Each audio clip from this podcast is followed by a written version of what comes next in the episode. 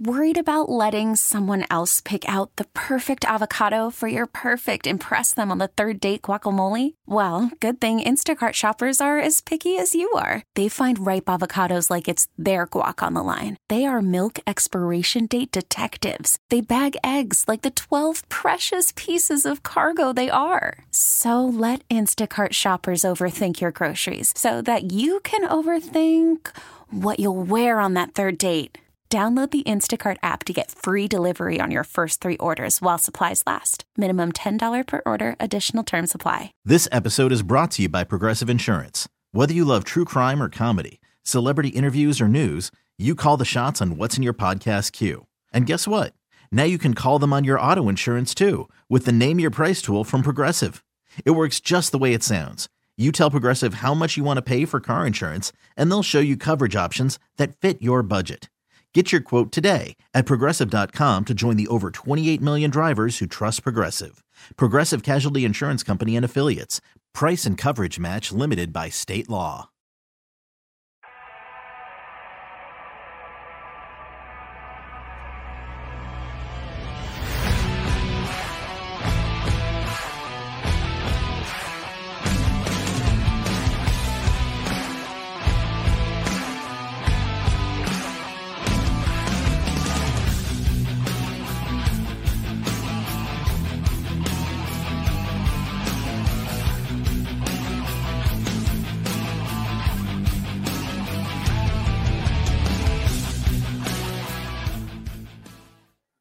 It's Charlotte week, heading up I 85 this weekend to face Charlotte FC, Bank of America Stadium. We got a game to talk about from last week. If there's anything left to really discuss about Toronto, anything else that's on your mind, we'll get into it today on Stoppage Time. What's up, Mike? What's up, man? What are we calling this derby? Uh, I don't have a name I, yet. I, I saw this pop back up this week. I thought Crown and Coke uh, like the Crown and Coke Derby was, was going to work. Uh, apparently, I do like it. Quite. Uh, Royal Rumble didn't quite stick. No. We, we got to find this out because the I 85 Derby or the Battle of I 85 to me gives too much credit to the state of South Carolina, which is a lovely state. But the state of South Carolina does not offer a team in the Derby. And no, you know the stretch of I eighty five in South Carolina. I don't know. I don't um, like that stretch of I eighty five at all. it's always Carolina. under construction. Yeah, it's I'm always under construction. Since I moved to Atlanta in two thousand eight, something in that stretch of I eighty five has always been under construction. And you know what else I don't like about that stretch of I eighty five? I do not like the um I don't like the fact that there is a chain of restaurants that basically portrays itself to be a Waffle House, but is not. Waffle oh, those are the worst. You can't do that. No, you can't do that. It's disrespectful to Waffle House. So, and like I, I see on the Twitch pitch, a lot of people want to name the Derby after Anton Walkes. and I think that's a really, really sweet thought. I agree. Um, however, it, it, how do I put this? I, I feel like I don't want to do anything in naming the Derby that could one day right. be disrespectful to Anton right. Walkes' memory. Like I, I, feel like there needs to be some humor, some some kind of levity injected into the name of the Derby. It, like I, am with ATL Pilgrim. I loved Crown and Coke. I love the Crown and Coke. It, it's pretty good. Um, I'm sure. and, and by the way, for everyone else on the Twitch pitch, I'm sure there's going to be numerous tributes to Anton Walkes this weekend and when the return fixture is played here in Atlanta. Yep. Um, but you know, look, it, and I I have to disagree with B Dale. This is a rivalry. Yeah. Okay. These were two very well played matches that had if, a feel to it last year. It's if there's if there's anything that I can beg in the soccer conversation world, it's to stop running from the word rivalry. Like we can't call anything a rivalry unless it's been around for 50 years. Look, MLS hasn't been around that long. Atlanta United is in year seven. Charlotte is very young. Rivalry can mean a lot of things. It, to me, simply, it means when the game has a little edge to it, has a little extra animosity to it. Um, Atlanta has rivalries with Orlando. It has a rivalry with Toronto. It has a rivalry with the Red Bulls. Nashville, I think, is is borderline. That's getting more edge to it. Miami's getting more edge to it. NYC's got some edge to it. Philly right now is a rivalry. That's okay. And some teams are going to have a lot of rivals. Again, I, I'm a Georgia football fan. It feels like every other game is a rivalry. You know, like that. We can stop worrying about calling something a rivalry and and meaning that's a bad thing. Let's just stop worrying about things in general when it comes to this game that is so much fun. That's instead right. of doing that. You know what no, I mean? I um, there is a really good thing, and if you guys haven't seen it, I got mine uh, this week. Um, scarf that was done by Atlanta United supporters and Charlotte supporters, and all the funds are going to support Anton's family. So uh, I don't know if they've sold out.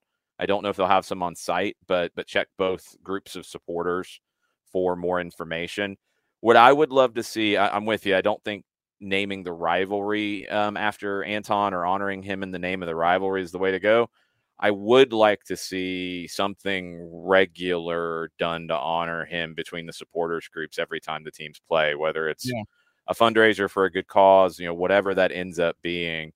I'd love to see that be something that is part of, of this matchup going forward. Yeah, and and maybe a silent fifth minute or yeah. some kind of tribute during the match. Yeah, um, be, because we're talking about two very very different emotional feels. We're talking about something that's solemn and worthy of um, serious respect in any tribute that would be done for Anton, and then I think you know we're talking about something a little more tongue in cheek and playful with the name of the rivalry or Derby or whatever we want to call it. I can't say but, uh Derby. I feel I feel silly when I say Derby.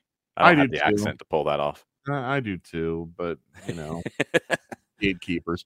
Uh, do you want to start briefly with last week, just to kind of clear our heads on that before we, we look ahead to this week? Yeah, I don't, I don't know if there's really anything that hasn't been touched on. Um, if you guys have questions, uh, that can kind of lead us down that road too, and and I want to try to save some time for that. But you know, you fall behind first again. They, they, the response is good.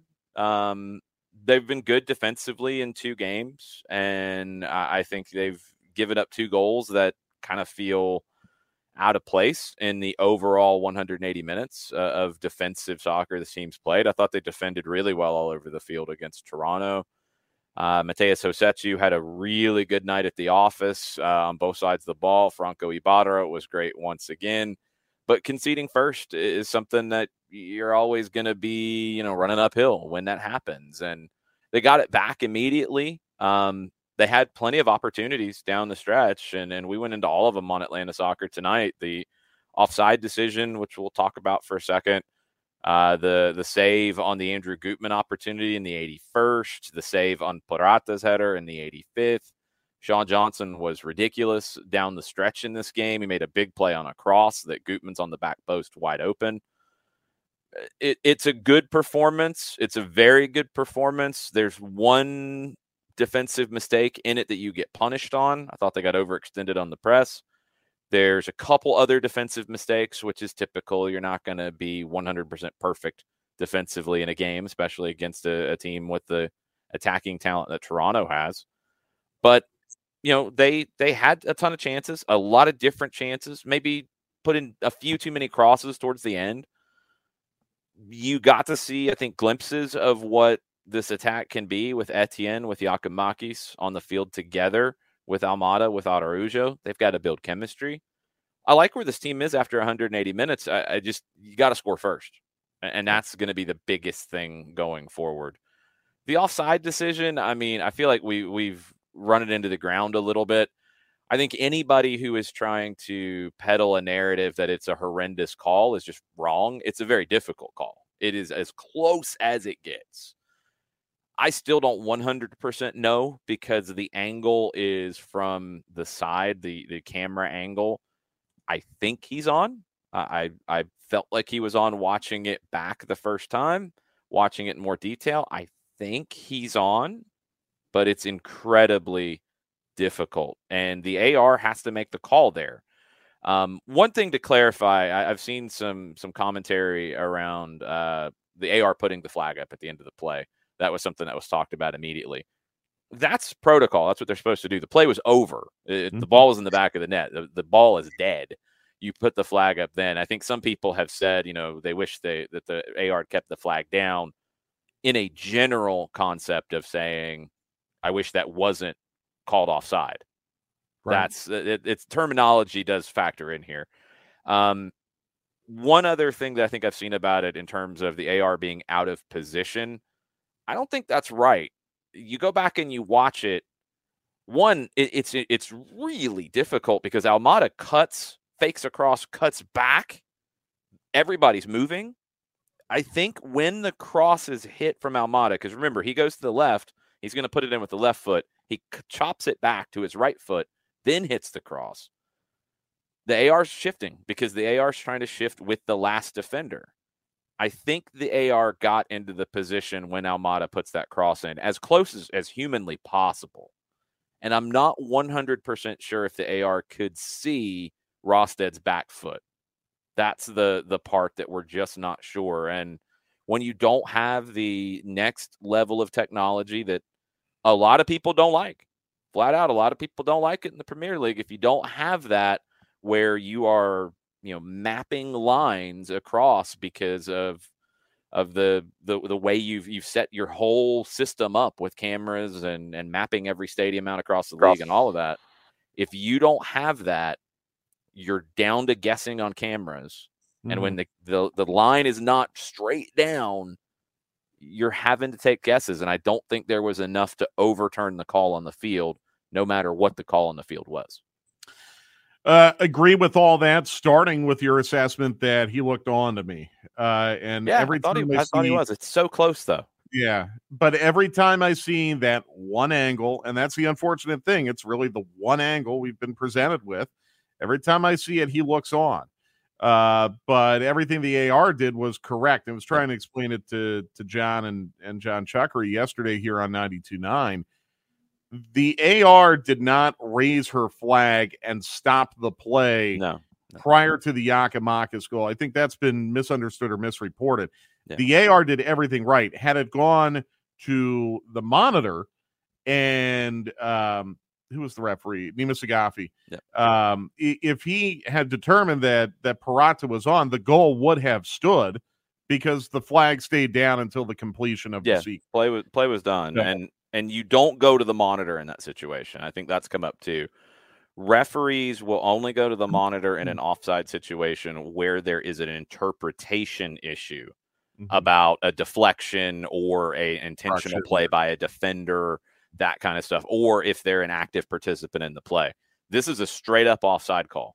And in the days before you had video assistant replays, video assistant referees, you the the referee didn't know. They they they're trusting the AR 100%.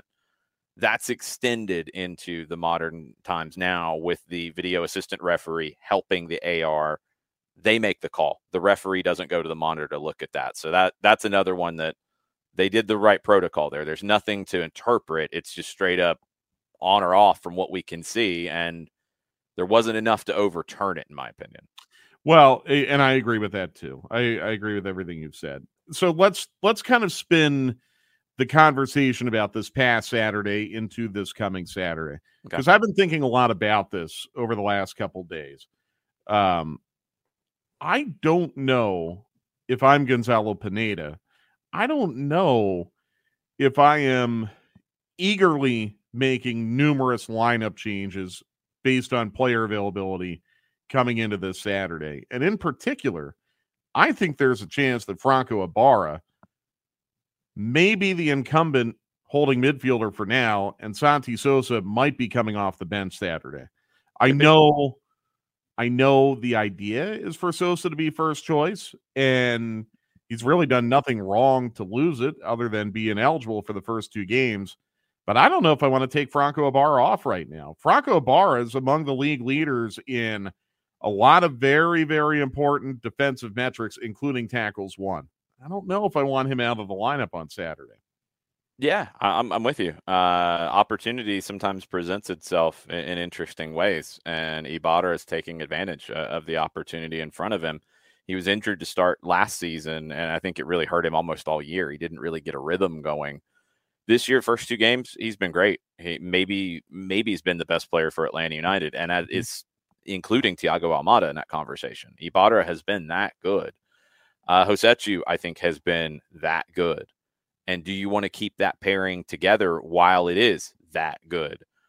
I would not have a problem with that. I, I, wouldn't be, you know, questioning that one. I wouldn't be sideways about it. I, I do think the changes that you're going to make to the starting lineup, if they are ready, is Giakoumakis and Etienne, because you want to get that attacking four playing together, and that's that's a little bit different conversation when you start talking about, I don't know, hierarchy, priorities, what have you the midfield is functioning really well. Is there a gigantic difference between what Franco Ibarra is playing like right now and what you think Santi Sosa can play like? No, but you know what Franco is playing like. You don't know what Santi will walk in the door and play like. That's a little more manageable. When you talk upside, Giakoumakis, obviously you bring him here to be your number nine. If he's ready to go, he's going to go. Etienne has more upside, has more experience. Wiley coming off the bench is a really nice opportunity if you have that. I think if they're ready to go, and we just don't know yet, if they're ready to start and get you at least to 60 in terms of the the minutes played, I think those guys get to start. But I'm not against Franco Ibarra staying, and I think Matheus Rossetto stays in his position. I know everybody wants to run him out of the lineup, but I, I think he stays because he's critical in terms of moving the ball around. He had a couple big switches in the game on Saturday that was huge. He feels the game really well from a possession standpoint. Ibarra as the six instead of Sosa right now, if that's the best way to keep things moving and keep some continuity in that part of the field, go for it. I'll give you another spicy one though, and I, I totally get what you're saying about Etienne. And Etienne, I think, has been really, really good when he has played this year. I'm having a hard time taking Wiley out of the starting lineup right now. I know yeah, that the I idea, I know why you brought in Etienne. I know what the intent is. I know. I mean, it, it, I have to be careful when I say the ceiling might be higher with Etienne because we don't know that. Wiley yeah, is a younger sure. player. Right. Wiley is definitely a younger player. Uh, again, I think Wiley has maybe not cemented himself. That might be a strong word, but I'm not rushing to take him out of the starting lineup, even if it means Derrick Etienne's got to come off the bench one or two more matches. I if if Etienne's ready to go, I think he's your starter, and you you get him in. I, I think the the midfield position is a little more up for grabs and rotational because of the competition in those spots. I mean, Amar Sejdic is going to be pushing for time as he gets fitter and fitter and, and plays well, and he's looked good off the bench in his minutes. Uh, Ajani Fortune is not just going to sit back and, and watch everybody play. He's going to fight for minutes. Santi Sosa, Gonzalo Pineda said he's been training really well. So that's more of a a fairly open competition. I think Etienne's the starter, and Wiley's done great with his opportunities, and he will have more of them. But I think Etienne's your guy when he's ready to start. Call from mom. Answer it. Call silenced. Instacart knows nothing gets between you and the game. That's why they make ordering from your couch easy. Stock up today and get all your groceries for the week delivered in as fast as 30 minutes without missing a minute of the game. You have 47 new voicemails. Download the app to get free delivery on your first three orders while supplies last. Minimum $10 per order. Additional terms apply. This episode is brought to you by Progressive Insurance. Whether you love true crime or comedy, celebrity interviews or news, you call the shots on what's in your podcast queue. And guess what? Now you can call them on your auto insurance too with the Name Your Price tool from Progressive. It works just the way it sounds. You tell Progressive how much you want to pay for car insurance, and they'll show you coverage options that fit your budget. Get your quote today at progressive.com to join the over 28 million drivers who trust Progressive. Progressive Casualty Insurance Company and Affiliates. Price and coverage match limited by state law. You could spend the weekend doing the same old whatever, or you could conquer the weekend in the all new Hyundai Santa Fe. Visit HyundaiUSA.com for more details. Hyundai, there's joy in every journey. It's interesting there was a narrative not long ago that oh, Atlanta geez. United was not deep enough and that they were going to be in real trouble if um, if they had one or two players go down or go out. And heck, I may have even been part of that narrative a little bit, but it, it clearly it clearly has not come true so far. I, I think no. you, you know now, well, look, you've added some pieces too. I mean, you added Giakoumakis, you yeah. added Miguel Berry. But we knew those pieces. Well, I didn't know Berry was coming, yeah. but we knew that Giakoumakis was coming. We knew that that Etienne was here, just needed to get healthy. We knew that Sejdic was here, just needed to get healthy. Um, I still worry a little bit about if you suffer an injury to a center back, but but maybe I worry a little bit less about that now because uh Purata, I think, took a big jump from week good one to week two. I thought that was really, really good to see. Agree. Um, Abram's pedigree speaks for itself. We haven't seen a whole lot, but um, the pedigree speaks for itself, and I'm oddly confident about Noah Cobb as well. That you shouldn't be oddly confident about Noah Cobb.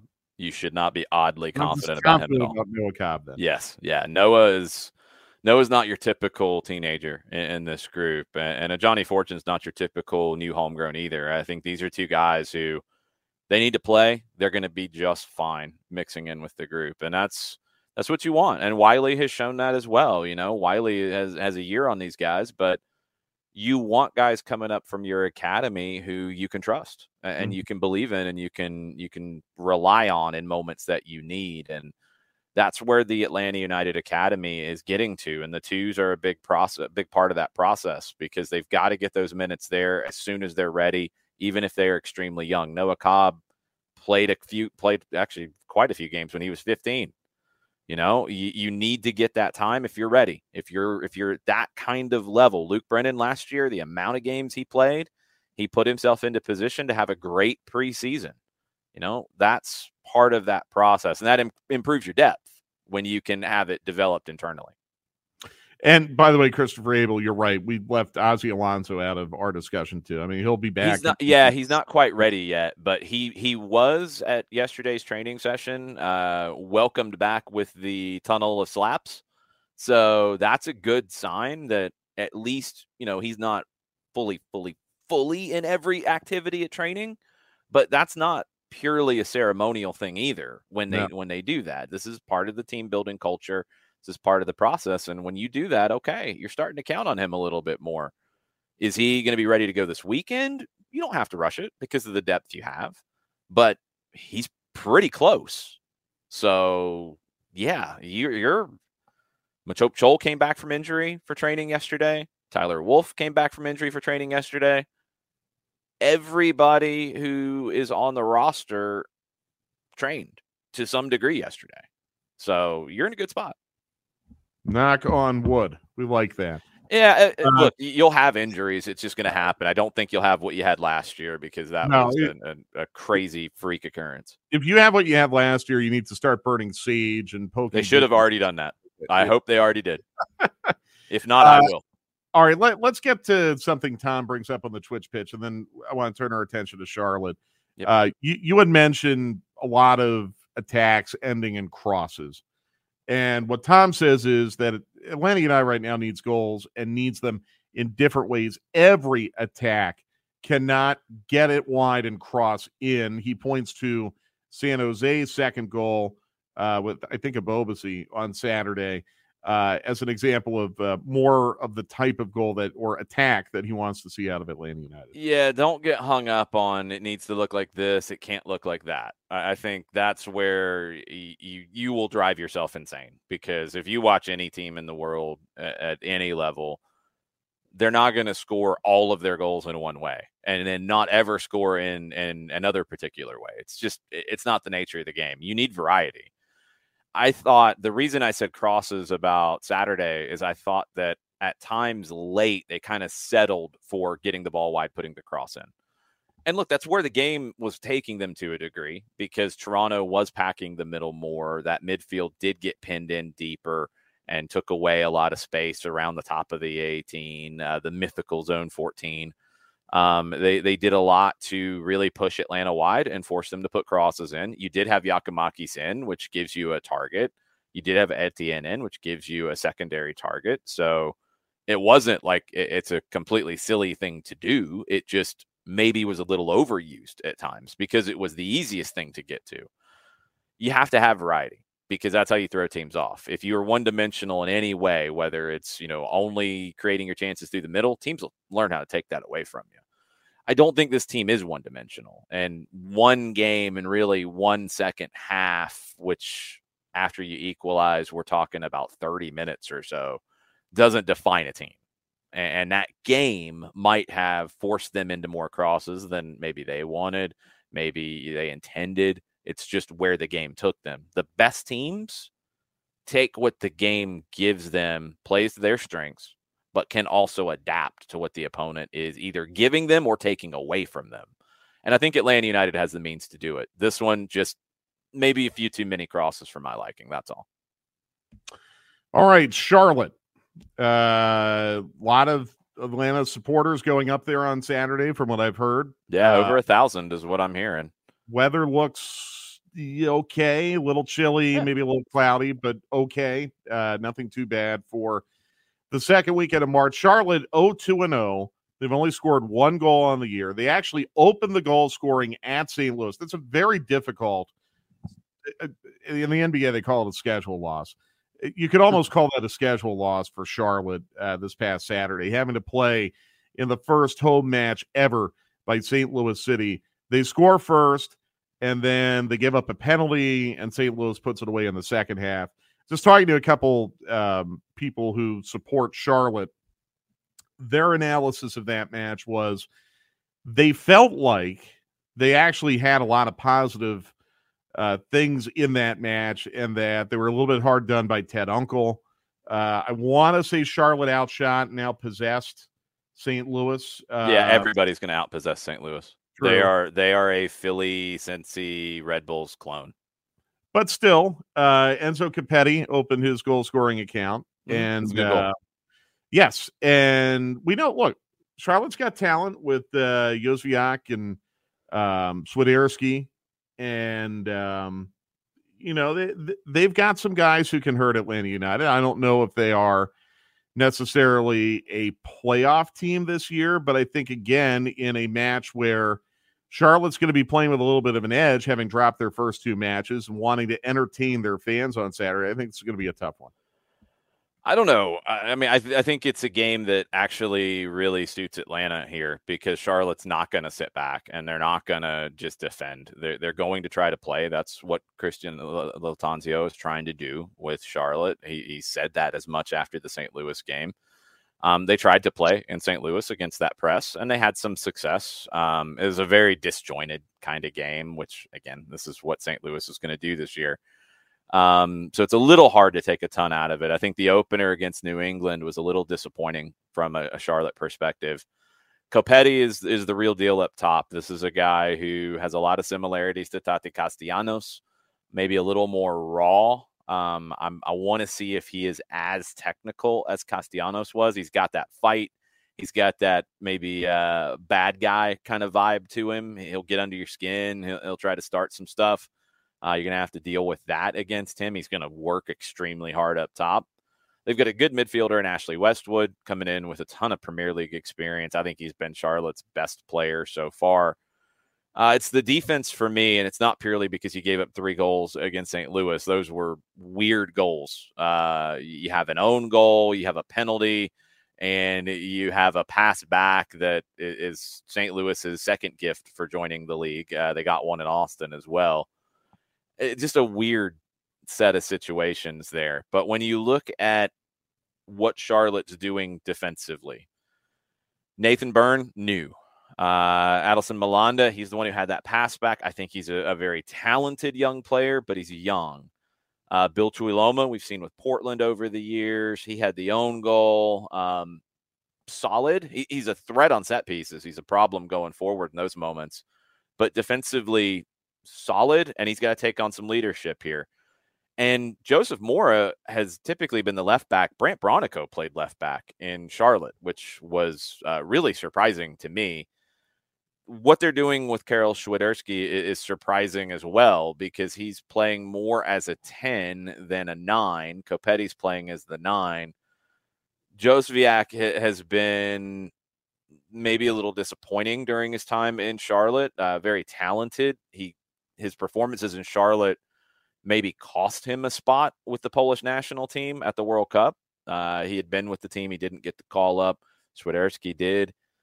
You know, Jóźwiak is is a, a, talented player. He had the secondary assist on the goal for Copetti, but it hasn't clicked for him yet. And that, that's really what it feels like for Charlotte to me is from a from a roster build perspective, from a style of play perspective, everything that they're doing, it hasn't clicked yet. And uh, going all the way back to the beginning, it just hasn't clicked. It feels like it's a little bit of mismatched parts. And we got to see if that comes together they're they're going to try to play. They're going to try to build out of the back. They're going to try to have possession. They're not built to just drop a bunch of guys behind the ball and sit deep. They didn't do that at home against New England in a scoreless game for most of the way. They they didn't do that in St. Louis. Uh, the game didn't really lend itself to doing that, but they're not going to play that way. So if you're Atlanta United and you're coming into this and you've played two teams that have scored first, and that's an issue, but have been very content to drop numbers behind the ball, condense space, make it difficult to break down. I think if you're Atlanta United, you're pretty happy about this matchup coming up on Saturday because you're not going to get that. You're going to get a team that is a little desperate, maybe a, takes a few more risks going forward, and opens a little bit more space. You've got to take advantage of that space, and that's what this game comes down to for me. Is Atlanta's going to have more space to operate in than they have in the first two games, and they have to take advantage. But I think Atlanta United also needs to prove that they can win on the road. Uh, and again, I don't want to hold last year against them, but that was a major issue that they had last year was finding ways to win on the road. They had some good road draws. They did have an excellent, excellent road win very late in the year against Orlando City. When you got healthy a little bit, yeah. And I, not I that they're the not that they're incapable of doing, but uh, I, I think this will maybe be a good early barometer for Atlanta United, just in the sense that this is a winnable road game. Mm-hmm. Let's see if they can go out and dominate on the road in the same way that, quite frankly, they dominated their first two home matches. I think when the schedule came out for Charlotte, their fans were probably expecting, you know, pretty decent chance they're going to have at, at least four points. Charlotte going into the Atlanta match, they have zero. When we got the schedule here in Atlanta, I thought, eh, pretty decent chance Atlanta United could have at least four, maybe six points going into Charlotte. Atlanta's got four, came very, very close to having six, came very, very close to having one. So, I mean, it, or maybe even zero. It does go both ways. But I think it'll be an interesting barometer. And I'll be very, very curious to see if Giakoumakis can give you a start and give you at least 75 minutes if that makes anything look different in the attack for Atlanta United because he's just a different target. I thought Miguel Berry, and we talked about this last week, I thought his work rate was very, very adequate um, against um, Toronto. I thought Jackson Conway did not benefit from getting much service against San Jose. Giakoumakis gives you a completely different type of ta- uh, target. If he can give you 75 plus on Saturday, be very, very curious to see if that changes anything dramatically for Atlanta United. Yeah, it should. Uh, I thought it looked different when he came on in the Toronto match. Uh, I thought it felt like there was just a little more impetus to to find the nine and, and get him involved, and, and, he also commands that presence too. I, I, think it just it will look different when you compare these two teams coming into this. Um, you can go through the results and you can talk about it that way. I think if you look at the quality of play that they've both exhibited in 180 minutes, it, it, there's not a comparison. I think Atlanta has looked a lot better in terms of play quality. The results are what you get into the playoffs on. The results are what win championships. But I think generally over the course of a season, the the level you are playing at is going to tell you the broader picture. And I like where it's Atlanta's at. Charlotte has some things to figure out, and we'll see if that lineup looks a little different. We'll see if Mora is back at left back, Bronico's back in the midfield, maybe two wingers, and instead of you know kind of a, a weird mismatch with Swiderski drifting wide or sometimes ten. It just it doesn't again. It's mismatched parts to me, and, and I want to see if they have something that looks a little more coherent, and that'll help them play better.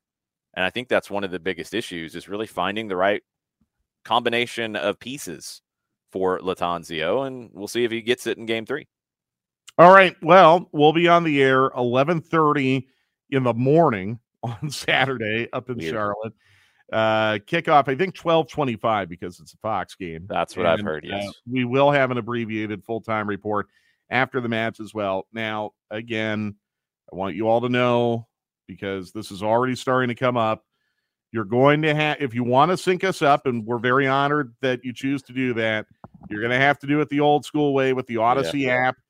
I think it's going to be a lot easier with Apple as yeah. opposed to trying to do it the old way when, uh, you know, maybe you didn't have the benefit of the fast forward and pause with Apple. I it will 100% be easier. But just do me a favor, please. Don't tweet at me or Jason during the game that you can't find the English radio option. we will not be able to help you. Yeah. We appreciate your interest, but we will not be able to help you. But the Audacy app will work just fine. You can do it that way, or you can listen to Twellman, and that's fine too. Uh, and you can listen to John and Stu. That's fine too. I assume they're doing the game on Fox. John so, and Stu on Fox, Jake Zivin and Taylor Twellman on Apple. And if you want to listen to the, the radio on Apple and you don't want to sync it up, you can listen to Will and Jess. Will and Jess. Get We're going to have dinner with them on Friday. We're going to download them all about Atlanta United. I'm sure you're going to get a really good call on that too. So 11:30 on Saturday. We'll see you then, and then we'll be back here on Twitch and the 92.9 The Game Facebook page next Wednesday, 2 p.m.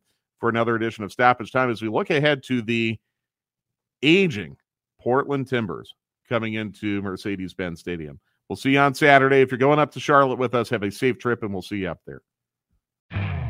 You could spend the weekend doing the same old whatever, or you could conquer the weekend in the all-new Hyundai Santa Fe. Visit HyundaiUSA.com for more details. Hyundai, there's joy in every journey. This episode is brought to you by Progressive Insurance. Whether you love true crime or comedy, celebrity interviews or news, you call the shots on what's in your podcast queue. And guess what? Now you can call them on your auto insurance too with the Name Your Price tool from Progressive. It works just the way it sounds. You tell Progressive how much you want to pay for car insurance, and they'll show you coverage options that fit your budget. Get your quote today at progressive.com to join the over 28 million drivers who trust Progressive. Progressive Casualty Insurance Company and Affiliates. Price and coverage match limited by state law. We really need new phones. T Mobile will cover the cost of four amazing new iPhone 15s, and each line is only $25 a month. New iPhone 15s? Only at T Mobile get four iPhone 15s on us and four lines for 25 bucks per line per month with eligible trade in when you switch. Minimum of four lines for $25 per line per month with auto pay discount using debit or bank account. $5 more per line without auto pay, plus taxes and fees. Phone fee at 24 monthly bill credits for all well qualified customers. Contact us before canceling account to continue bill credits or credit stop and balance on required finance agreement due. $35 per line connection charge apply. Ctmobile.com.